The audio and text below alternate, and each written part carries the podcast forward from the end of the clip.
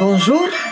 Это подкаст «Француженка» о том, как быть настоящей женщиной, о самосовершенствовании, самоанализе и саморазвитии. Ситуации в жизни меняются, а нами продолжают руководить установки. Мы ведем себя по определенным схемам. Например, у нас появляется много времени, даже свобода в определенном смысле, из-за ситуации с вирусом, потери работы и так далее. Неважно, по каким причинам меняется жизнь.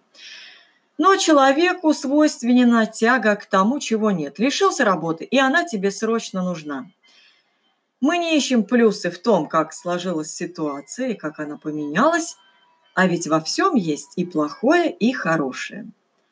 Итак, разберем ситуацию «Остаться без работы». Перейти в новые условия, когда ты не занят, не востребован, безболезненно невозможно.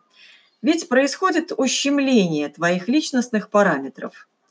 Ты уволен, унижен, уязвлен, тебе страшно и так далее.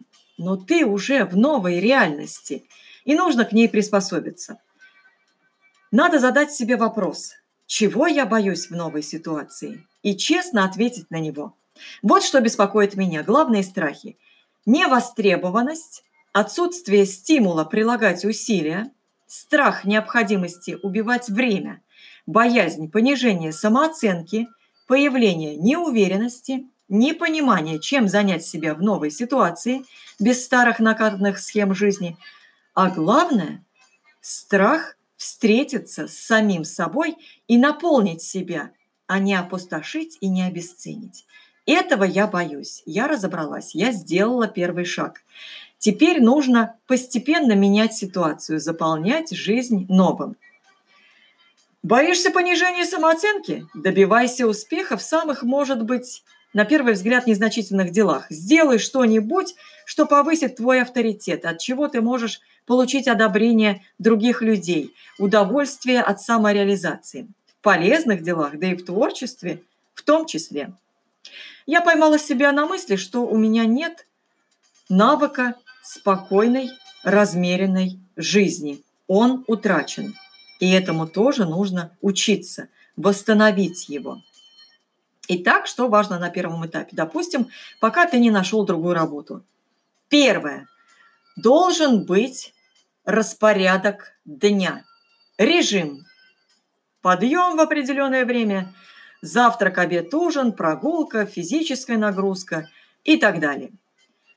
Кстати, о физической нагрузке – это второй пункт. Обязательно минимум пятнадцать минут в день нужно заниматься спортом для того, чтобы вспотеть. Это важно. Но пятнадцать минут на тренажере как раз этот эффект дадут.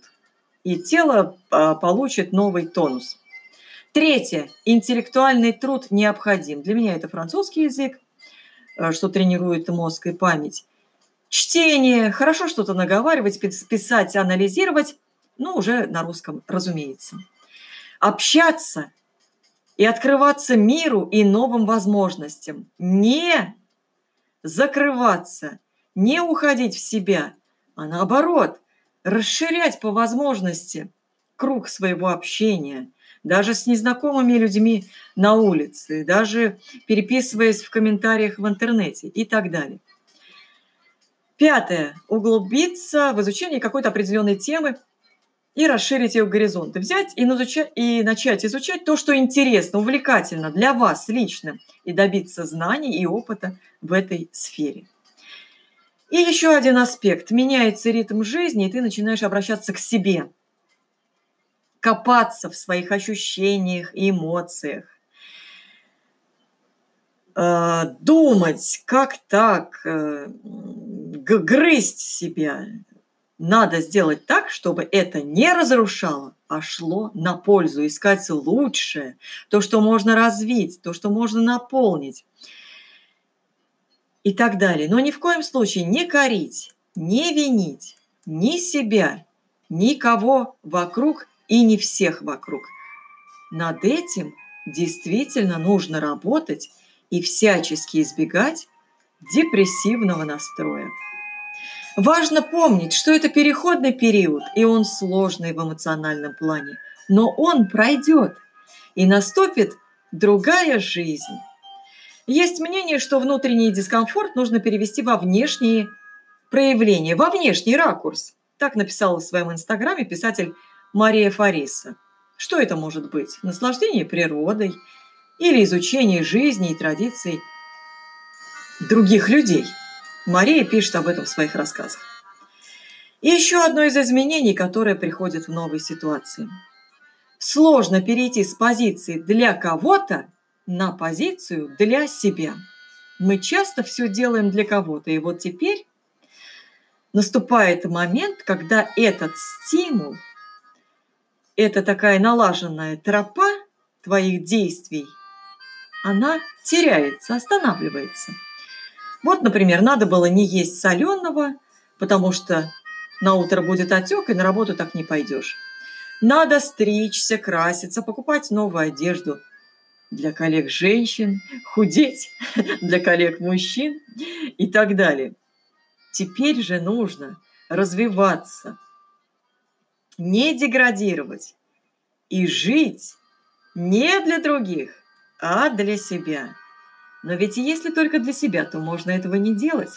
Нет, нужно это делать, потому что мы индивидуальны, потому что жизнь нам дана не просто так, потому что нам нужно наполнить себя всем прекрасным, что есть в жизни.